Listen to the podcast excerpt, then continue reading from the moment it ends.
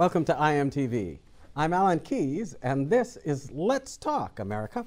Well, today we're going to be talking with one of my favorite interlocutors on the program, uh, Mordecai Kedar. He is a professor and lecturer at Bar-Ilan University. He's one of the experts.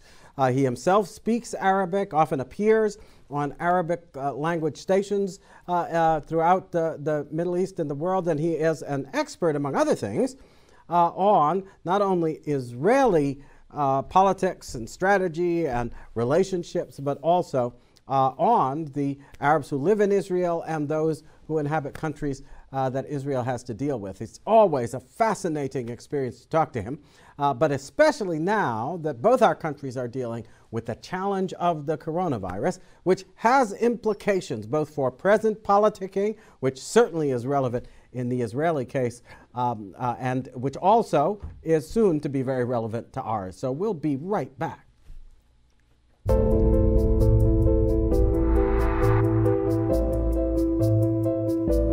Hi, I'm Alan Keyes. I just want to let you know that on a recurring basis every Tuesday, we're going to have a guest, Mike Adams, the health ranger.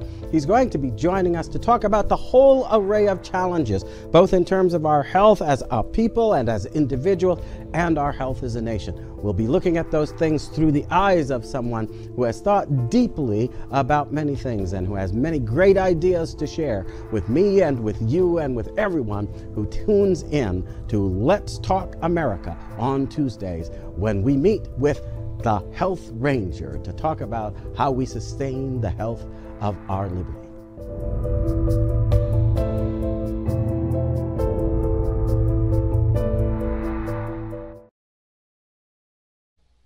Welcome back. Now, those of you who follow the program know that we, of course, have been uh, following events uh, in Israel in terms of the elections that have been held there and so forth for several months. Uh, and uh, it came to various at various and assorted times. It came to a head. Uh, people thought that there was a government going to be formed. It wasn't formed, and so forth and so on. Then, after having their third election, and Netanyahu and the Likud moved into the front position after having been challenged in the second round a little bit. Uh, and we thought, again, I remember reading a headline that gave the impression, well, that settles it. They'll have enough to do uh, to put together a government. Turned out not to be quite enough.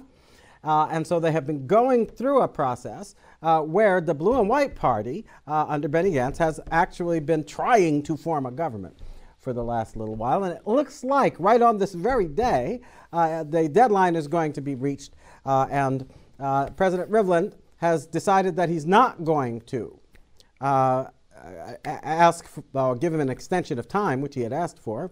Uh, but there's a rumor that I've been reading about that he's not going to have Netanyahu form a government. Uh, so we are really blessed to have Mordecai Kedar with us today. He's uh, not only uh, an expert, as I say, on Israel's relationship with the Arab world, trying to understand uh, the Arab countries, their motivations, their culture, and so forth and so on. That obviously he's also somebody who's going to have a pretty good understanding of what's happening in Israel. Happens to be uh, someone who, as well as a good observer of the United States and understands some of the differences between our countries and some of the fundamental similarities in our, in our challenges. Anyway, I'm just looking forward to having a great time. Uh, welcome to the show, uh, Professor Kedar, and, and it's good to have you back. Thank you so much, Alan, and I have the great pleasure to be here again with you. Well, tell me a little bit to start with about how you're seeing this exact moment, uh, because as it turns out, we seem to be talking to one another at a pretty pivotal moment in the present process. Uh, but also, I'd be interested in, in how you think things are going to go, and also the underlying question of what this tells us about uh, the uh, what we would call constitutional process, but uh, the underlying uh, is a, a, political process in Israel. Well, right now, as we speak, uh, we are on April 13, and here in Israel it is almost 10 p.m. and Benny Gantz, the head of the Blue and White Party, has two more hours to shape a government uh, of course, with Netanyahu and the Likud, otherwise he cannot do it. And um, and they are still have not yet agreed on the uh, you know the agreement uh, of shaping the government, and there are all kinds of possibilities ahead of us, and nobody really knows what will happen within the two hours. There are all kinds of uh, ways to get out of this situation, whether we'll, they'll agree within the two hours or not. Uh, if not, we uh, the Knesset will have another 21 days to shape a government. Otherwise, we are going to fourth elections within a year and a half. Well, and uh, and and everybody tries to avoid it, and uh, we have to wait and see what will happen in the forth forthcoming two hours and 21 days maybe as well. Well, look there, right. Uh, well, it wasn't right after the election, but for a moment there after Gantz was given the mandate, with the backdrop of the unity, really, amongst Israeli people in the confrontation with the coronavirus. It looked as if that was having a political effect that was going to bring blue and white and Likud together. Benny Gantz even made what I think is, is a kind of uh, interesting and, in the context, sort of impressive decision that he was going to allow the breakup of the fundamental underlying coalition of blue and white in order to seek a unity government. Uh, was is the failure of that to work so far due to really serious issues? You think? Does it reflect something uh, that's really unbridgeable? Why didn't the unity factor win out? Yes, and, and this is what people don't understand that here uh, th- there is something very, very big and very, very important is at stake. And what do I mean? Uh, it's not even the matter who will be the prime minister, whether Netanyahu or Gantz. These are things in the margin. The main issue of which the uh, next government will have to deal with is actually the form of the democracy here in Israel. And for this, I have to give you a description of what happened here uh, during the last 25, 26 years.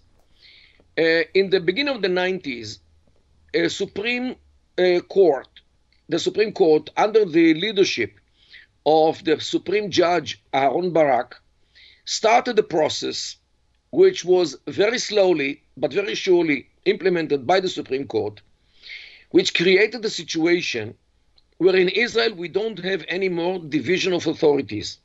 Because usually in democracies, you see division between uh, elected legislative uh, uh, authority, executive authority, which is the government, mm. and the judicial system.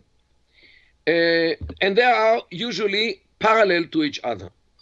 Here in Israel, what started in the beginning of the 90s is that little by little, the judicial system became more and more supreme to the other authorities to a degree that for some 10 years, the Supreme Court has the authority or appropriated the authority to judge everything in the Knesset means in the Legislative Council and in the government. Hmm.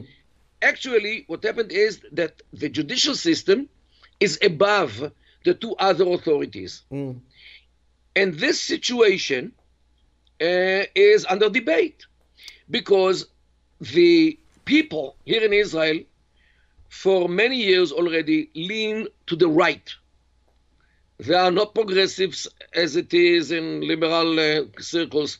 They are much more nationalistic, religious to a degree, and their worldview is much more conservative. Mm. While the Supreme Court actually represents the far left, the uh, ultra progressive circles who were once uh, at the government but the Supreme Court is their last bastion.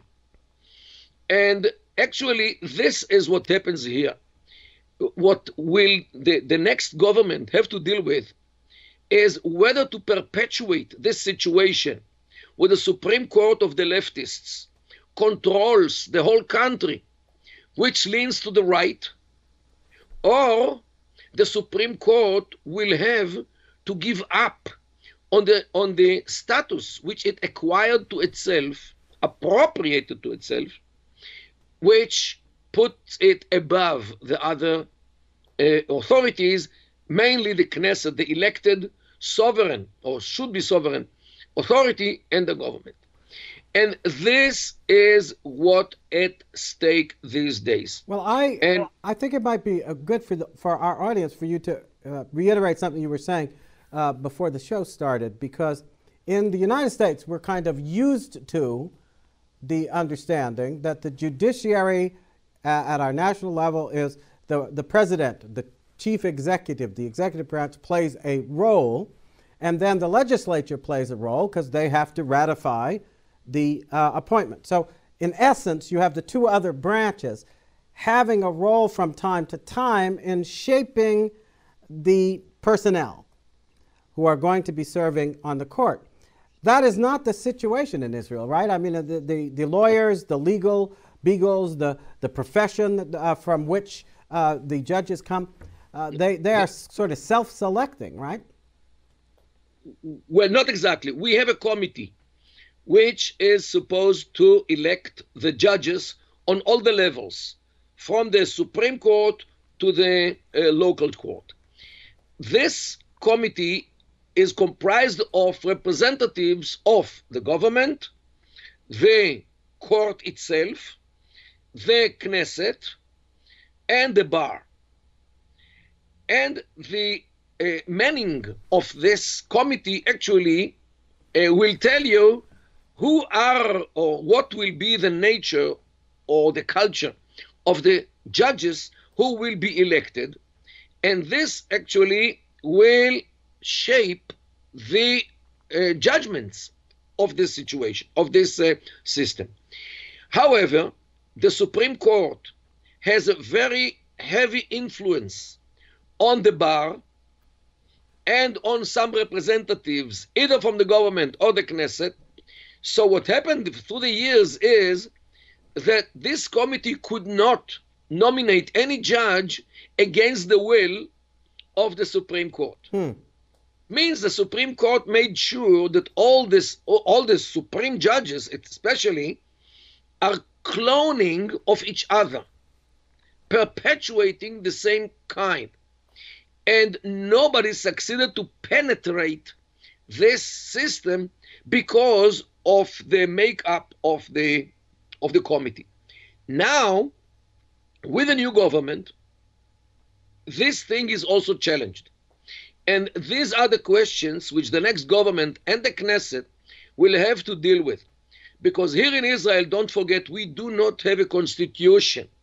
We have a series of basic laws, which are more or less a constitution incomplete mm-hmm. because of various reasons. Mm-hmm. And uh, uh, changing these basic laws is very hard, yet doable. So, through the basic laws, which the majority of the Knesset have to agree upon, uh, we, means the people, want to change the mechanisms in a way which will enable the Knesset to be liberated from the grip of the Supreme Court. While the Supreme Court wants to hold on to this grip on the neck of the Knesset on one side and the government on the other side. Well, and this and this is actually the main struggle of the next Knesset. Of course, we have the coronavirus, and we have the hmm. economic uh, uh, uh, crisis as well, and we have it in big time. But this means this struggle about the, how the Israeli democracy will function whether a democracy of three separate authorities or a, a, a what we call we call it bagatzotocracy means mm. a, the Supreme Courtocracy, mm-hmm. if I can use this term, and this is actually how Israel should uh, look at itself in the uh, coming uh, couple of years. Well, one of the things that I hadn't realized, but as I've watched the process over the last uh, year or so, I have learned, uh, and, and, and it's given me a little greater appreciation for one of the features of the American Constitution.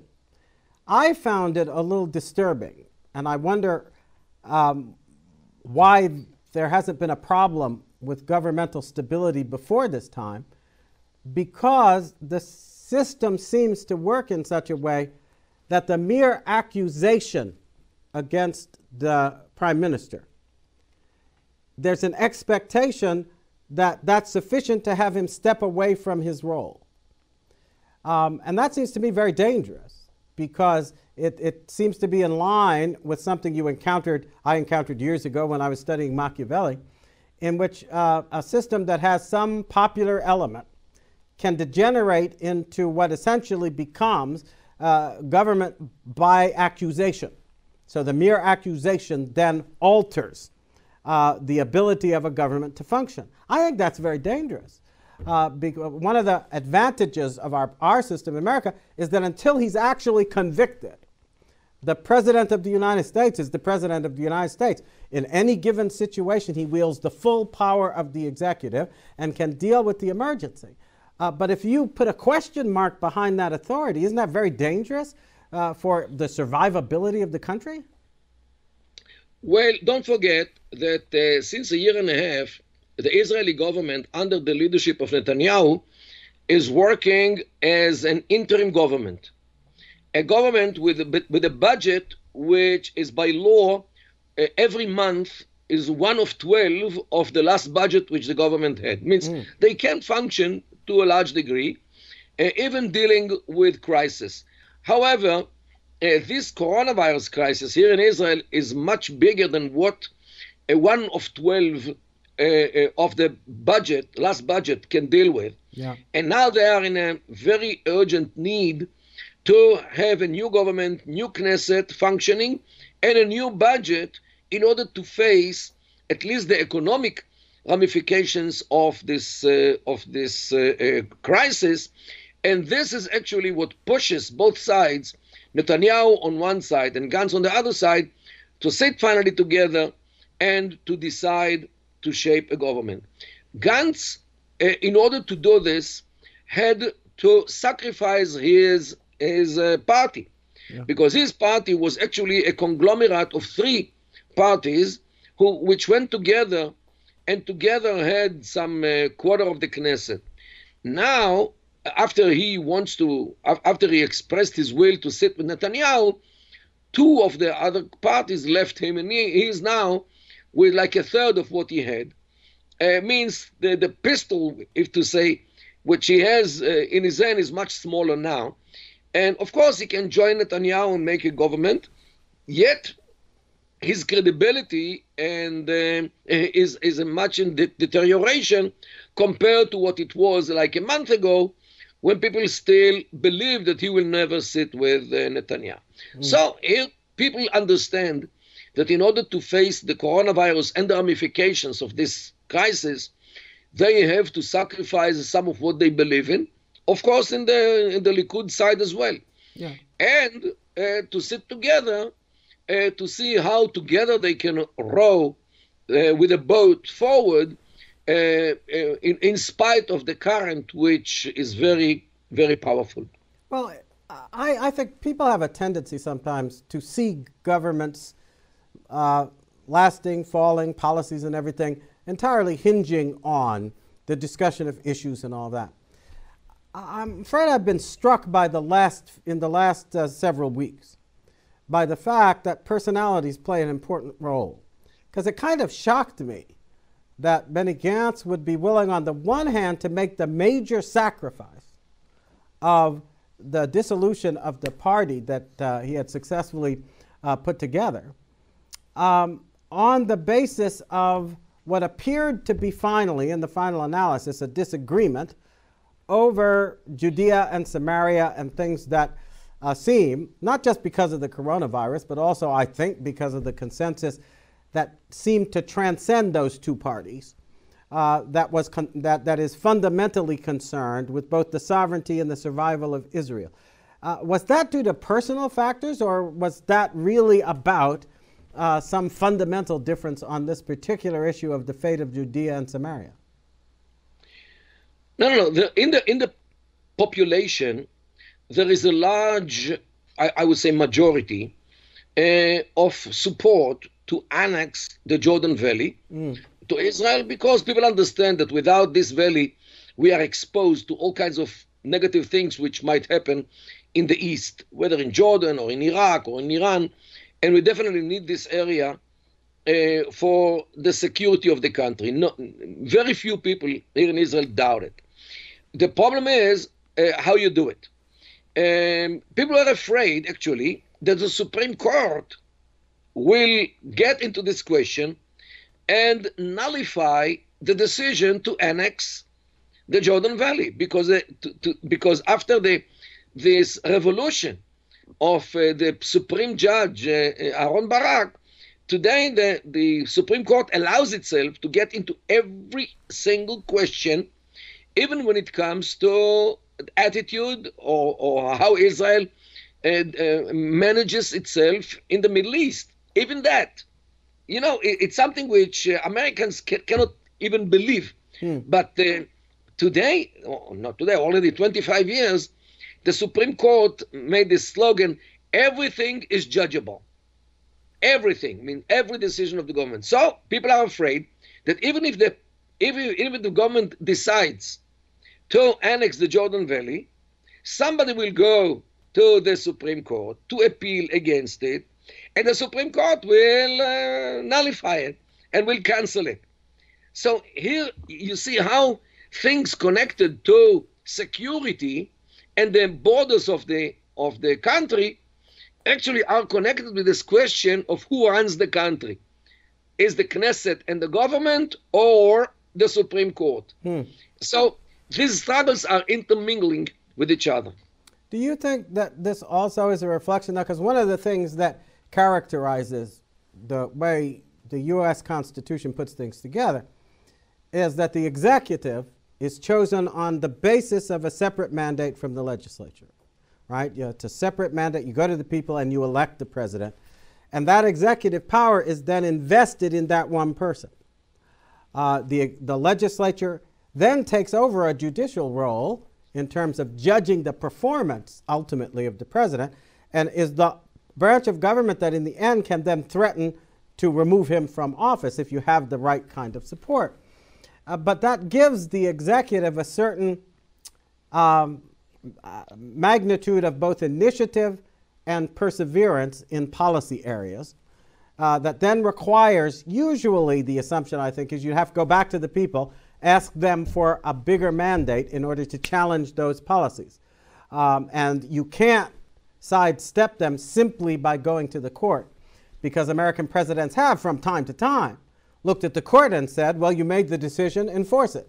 And of course, they have no enforcement power, so he's asserting that it's going to have to be referred to the people. And the court doesn't really have a public base, right? It has to work through the legislature.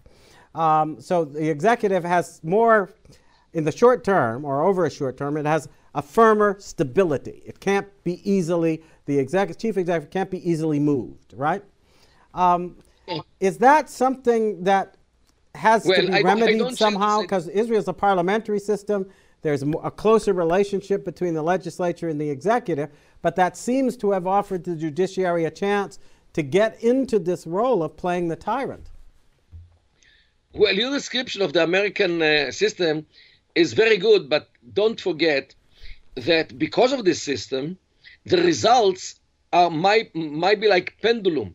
Mm-hmm. Because let's say what we remember, one one time you have uh, Clinton on the left, then you have Bush on the right, then you have Obama on the left. Now you have Trump on the right. So what are the Americans? Are right or left? you never know.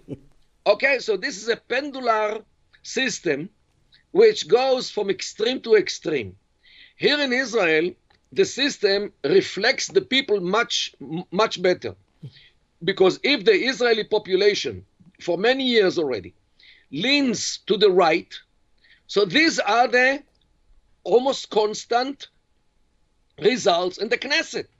And you can see the the the uh, the uh, right wingish parties together shape a government. That's right. This is what this is what made Netanyahu for 20 years well, a prime minister. We're down to so the wire on the first segment here. we're down to the wire on the first segment. I want to pursue that a little bit more uh, to talk about how it affects stability in both countries, because I think it's an interesting comparison. Right after we get back from this message.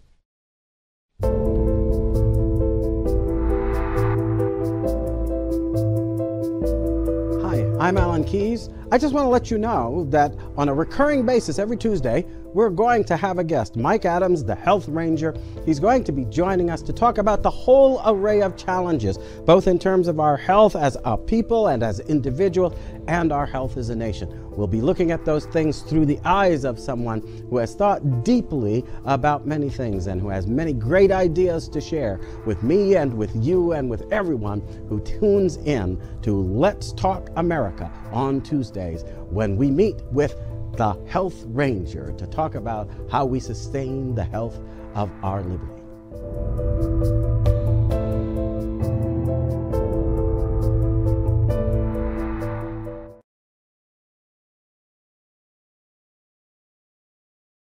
Discussion that is, I think, a chance to think through, given the different perspectives of Israel and the United States, but given their common commitment to try to maintain governments that are reflecting and representative of the actual state of the will of the people as a whole, right?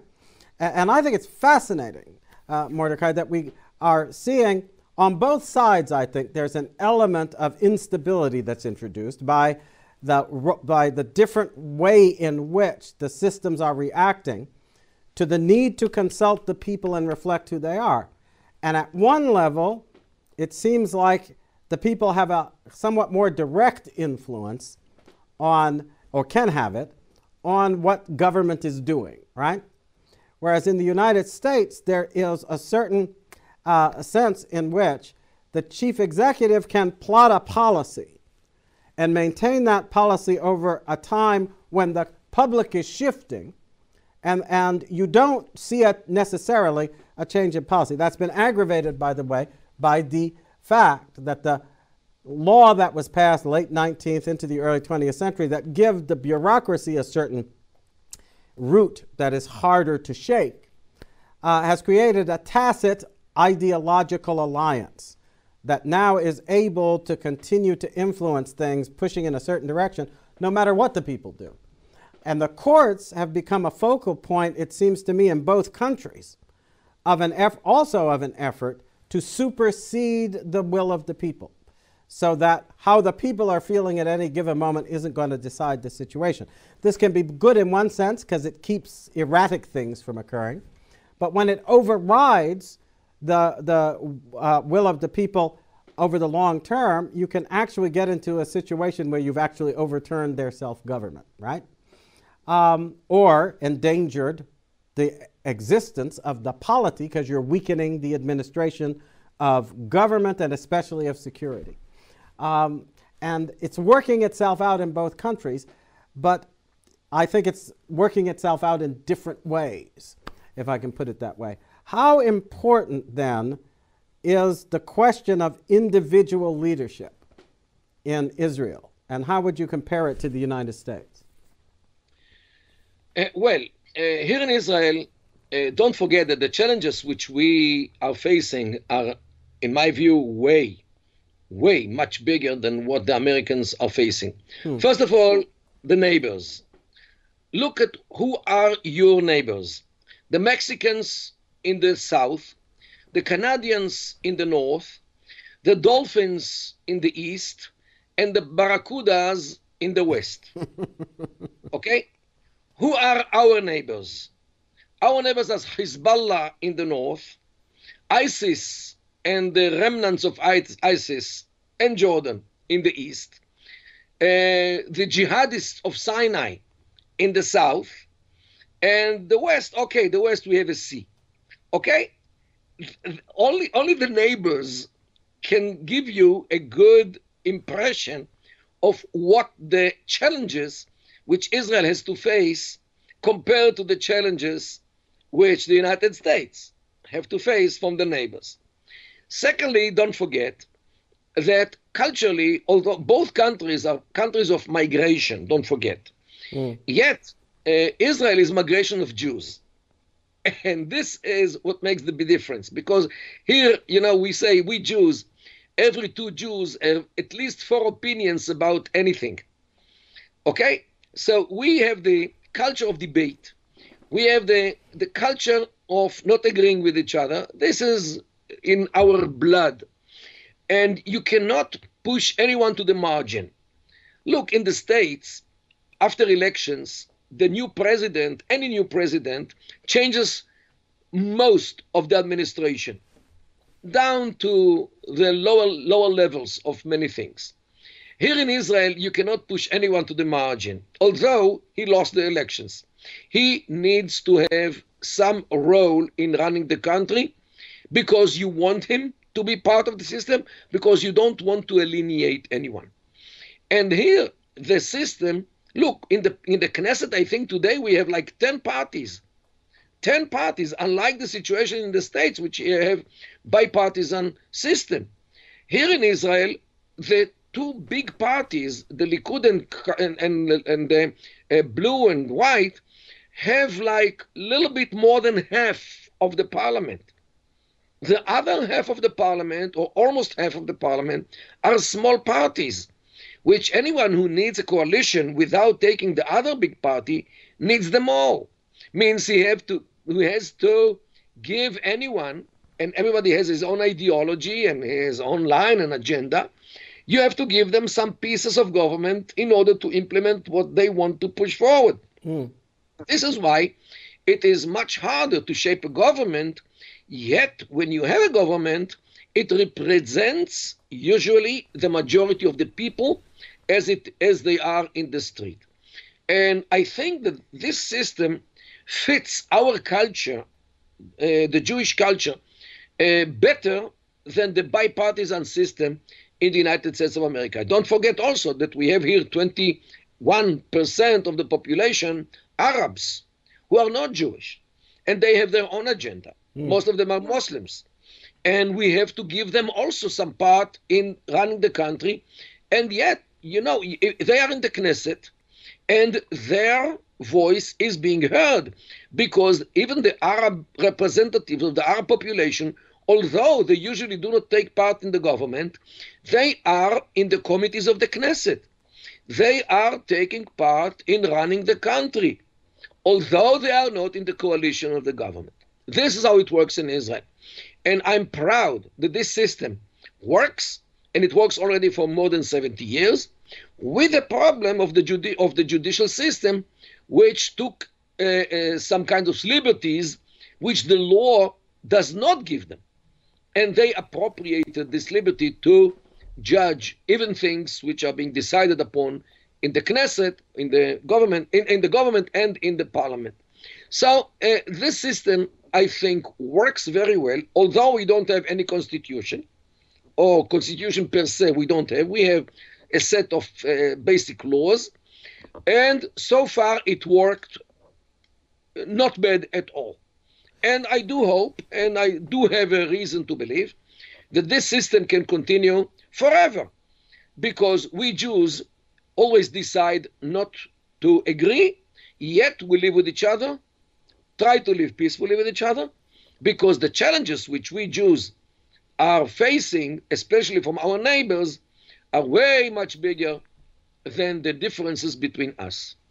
You know, I think that's very perceptive because the the sense I get as I look at my, my own country here in the United States is that that we are many peoples. In other words, uh, in Israel, I think you are looking at people who have a common sense of identity and different viewpoints. Um, in the United States, I think we are more and more people who have a fragile sense of common identity and therefore are tempted to think of themselves now as different people. And we also now have, of course, one major party kind of committed to what they call identity politics, uh, which is to play on that difference of sense of identity in order to build their power by catering to that sense. But the danger we're facing, obviously, is that that's going ultimately to lead to a loss of any sense of our common identity. Uh, and some people are inviting us to surrender it because we're vulnerable to an appeal that, that I think is not quite the same, though it's still there culturally for many Israelis. We're founded on the notion that somehow our American identity is derived from our common identity as human beings. And this then draws us from nationalism to a kind of humanism, if I can put it that way, that we feel burdened by as a vocation, but that also, at some level, is the key to our ability to make all these different peoples from different places into one people. Am I making sense? And the no, temptation, yeah, therefore, to give in to an elite that is luring us away from our national identity on the promise that we will fulfill our human identity, while doing it by a politics that undermines our, our sense of common identity, reinforces our sense of particular identities and asserting them, uh, which then obviously interferes with our ability to maintain our institutions, because that requires, at the end of the day, a common sense of justice, a common sense of right, um, and a common sense of fairness and the meaning of words like equality and person. Um, and I think we both of us are therefore facing a problem. This is what I believe has contributed in different ways to the rise of the judiciary, because they are the people who are supposed to help somehow solve these differences by reminding us that a common rule has to be respected. Uh, and yet, they have become more and more ideological in both countries in their sense of what constitutes that common rule. It's as if uh, they are, instead of being servants of what we have in common so that we'll respect a common sense of justice, they have become servants of different ideas of the identity. And both countries are then in danger of seeing some fragmentation in one way or another in the way they go forward. Um, here's the question, though, uh, to get away from that a little bit. Countries that are going to, I think, by their very nature, struggle and constantly having to deal with that. How do they then deal with foreign countries and maintain their existence in the face of repeated attempts to overcome their national identity? Because um, I think there are assaults on the national identity of the United States uh, that end up re- expressing themselves as assaults on faith and a common understanding of justice. And there are assaults on Israel's national identity uh, that have been there throughout the period of the diaspora and, and, and, efforts that then have to balance assimilation with uh, the assertion of, of, of Jewish identity. Uh, but assimilation, in a sense, then is the same as the siren call of humanism in the United States, it ultimately could pose an existential threat to the common identity of the nation as a whole. Um, uh, I, am not going to ask you to tell us how we can solve our problem, but how do you see Israel in a practical way solving that problem without creating a, without tolerating rather, a judicial tyranny? Well, uh, uh, you might know that uh, during the last year, Israel had a legislation of the nation law, which is one of the basic laws, which defines Israel as the nation state of the Jewish people, the Hebrew as the language, the flag with the Star of David as the flag, the national anthem uh, with the words about Judaism is uh, the national anthem of the of the country means this uh, this uh, basic law was meant to uh, strengthen the Jewish identity of Israel as the state of the Jewish people. Um, this law actually was an answer to all kinds of people from within and from the outside who tried to challenge the nature or the characteristic of the state as the state of the Jewish people. We understood these challenges from within and from the outside, and this law, this basic law, is actually the answer of the state to this uh, uh, to these challenges. Mm. Yet, not so not surprisingly, there are appeals against this uh, law, and the Supreme Court, which culturally is against such a law, allowed itself to look into this law. Means to maybe come out with a verdict that this law uh, is unacceptable. Hmm. So here you see again how the Supreme Court intervenes in questions which uh, are the authority of other authorities. In, in, in this case, the, the legislative authority. Hmm. Okay, so here we are. We are in a, in a constant struggle for our Jewish identity and our, our Jewish state. Uh, of course, look, the, the problem today is the trend is to erase the national, uh, I would say, characteristics of states. Until the coronavirus uh, crisis erupted a couple of months ago, uh, Europe actually erased the borders in Europe.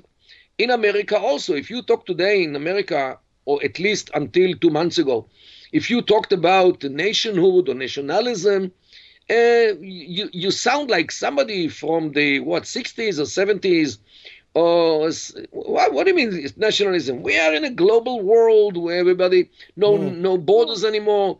Everything is globalized um, what I mean, nationalism will lead you to Nazism and to fascism. Well, no, who wants the nationalism? And this is actually the the progressive uh, uh attitude to nationalism. Okay, maybe now the coronavirus uh, actually puts the world back to to the national boundaries, and you can see it very well in Europe and maybe in other countries as well. We never gave up on our national identity.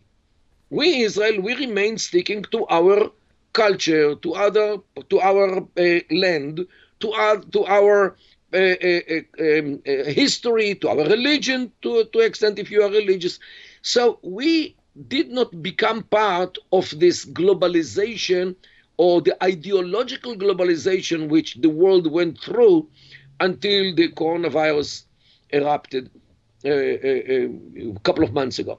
So I, am not a prophet. I don't know what will be like in a year or two from today, uh, when and if, hopefully, this coronavirus being defeated by the world, will it come back to, to erase the borders or, and to promote the globalism, the globalism uh, to a degree that national identities will be erased, or shall the world continue to define itself as states based on nations or nation states and so forth? I, I, I'm not a prophet. I don't know what will happen, but we here in Israel, we do want to keep our identity, to keep our nationalism. Um, I'm not talking about uh, anything uh, extreme. I'm talking about the situation, yeah. the identity, and uh, our right to preserve and to maintain our identity uh, within the boundaries of our state, of course, without uh, reducing the rights of our of the minorities, especially the Arab minority, which is mostly Muslim here inside Israel. Well, one of the things that intrigues me is that uh, we have a concept of federalism that was born early on in the United States that was supposed to allow us to maintain among the different states of the Union, which were still called states, and still retained responsibility for the exercise of certain important powers of sovereignty within their borders, the most important of which was law enforcement and the determination of the judicial process within the state. But it had to be uh, uh, governed by a certain respect for the basic premise of the society, which is that all persons are entitled to a certain kind of treatment. And of course, there was a dispute about that. We had a civil war to resolve that dispute in a certain sense, but it still continues to this day. The idea that we would somehow reject nationalism altogether wasn't part of the country's conception. Because though we saw humanity as one, we also stressed, I think uh, the founders and others would have understood, that a diversity of human possibilities not only must be tolerated, but it's desirable because it gives you greater opportunity to explore those human possibilities, makes you stronger. At one level, I think our society proved that that can be correct. At another level, we're now in a crisis in which we are no longer confident of maintaining that dualism so that you have states within a state that nonetheless have amongst their people a common national identity. I think your case might be a little harder, and I wanted in the last few minutes to talk about that because the coronavirus, it seems to me, has been a unifying element among Israelis, a chance to show the common identity, to explore it in the self discipline and cooperation of the people. There have been problems, just like we have now, about how you deal with the, uh, the cooperation of the religious spirit with the, the edicts that are necessary to maintain that. And, and, but that I don't think has affected the fundamental ability of folks to come together, except in one case. And that is, of course, in the case of the Arab population.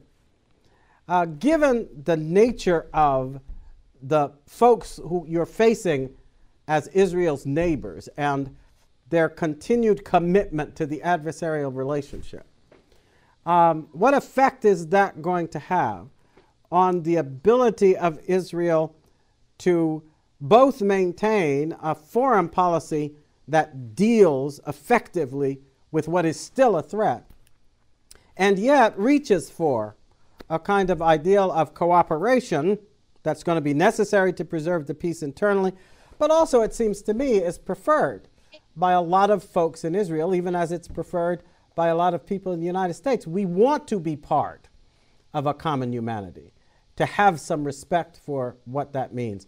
How do you see that working itself out over the course of the next few years, both in respect of the coronavirus situation, but also in terms uh, of the policies that are now uh, in the offing uh, that can either aggravate or help to resolve uh, that sense of ongoing enmity, which I think in the coronavirus situation there have been from various and assorted uh, points in the um, Islamic and Arab world, there have been a lot of nasty expressions about how, you know, they don't mind at all if Israel is wiped out by the coronavirus and things that suggested uh, that they saw it as the, the continuation as, a, as an, a tool of enmity. How do you deal with that?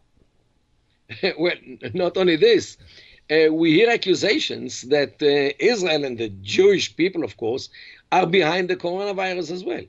Mm. Uh, means that the, the, the, this is some kind of invention of Jews in order to get rid of the whole world. Uh, we, we, hear this in, in the Arab world, in uh, social media. We see it in all kinds of caricatures, which we, we, we can hear it uh, from all kinds of speakers who cannot say even one good word about Israel, and we are hmm. used. We are used to such a thing because these people are very, very much used to theory of conspiracy because if you know see what's conspiracy of course the, who are who are behind every conspiracy in the world? Of course the jews. So this is uh, what do we do here. However when we talk about people with logic uh, they understand today even in the arab the islamic world that the coronavirus like many other dangers do not know the difference between a jew and a muslim between an israeli and arab between whatever your, your your your skin color is, your height, your sex, whatever. It, it, the coronavirus doesn't make any difference between any people in the world. And if we are, as a humanity, are, if we are not united, you know, together we stand. Divided, we fall. Even in front of dangers like the coronavirus. You know what? Theoretically, let's assume that here in Israel we, we find some kind of a vaccine against the coronavirus, which works 100%. Let's assume, let's hope. So what? What do you think? That the Arab world will not use it? Or Muslims, even those who bash Israel day and night, they will not use this Israeli uh, vaccine?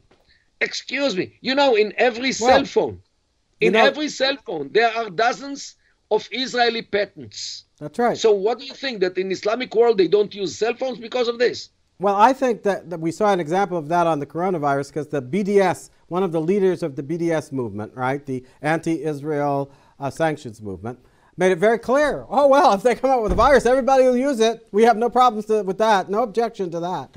And I think it's one of those things that reminds us that part of a crisis like this is defeating the enemy, whether it's coronavirus or whatever. Another part, however, is the part that can, if we allow it to do so, remind us that a bond ties human beings together that transcends all our enmities in the midst of such an existential threat, so that the threat itself becomes a kind of gift, if we allow it to be one, for us to see past enmity to the point uh, where we stand on common ground. We've run out of time, but I think that's a perfect note on which to end this discussion, in point of fact. Uh, hope you'll join me again soon because this situation, and I love the discussions with you because they get into things in a way that then allows for a conclusion that maybe one didn't see at the beginning, and that's what I like the show to do. Uh, so I appreciate it, Mordecai, very much. Thank you for coming on. Um, and I hope we'll be together again soon to continue this because I think that that point that we make at the end, that at the end of the day, for all its complexity, our common humanity does represent a possibility, as of common danger, so of common hope.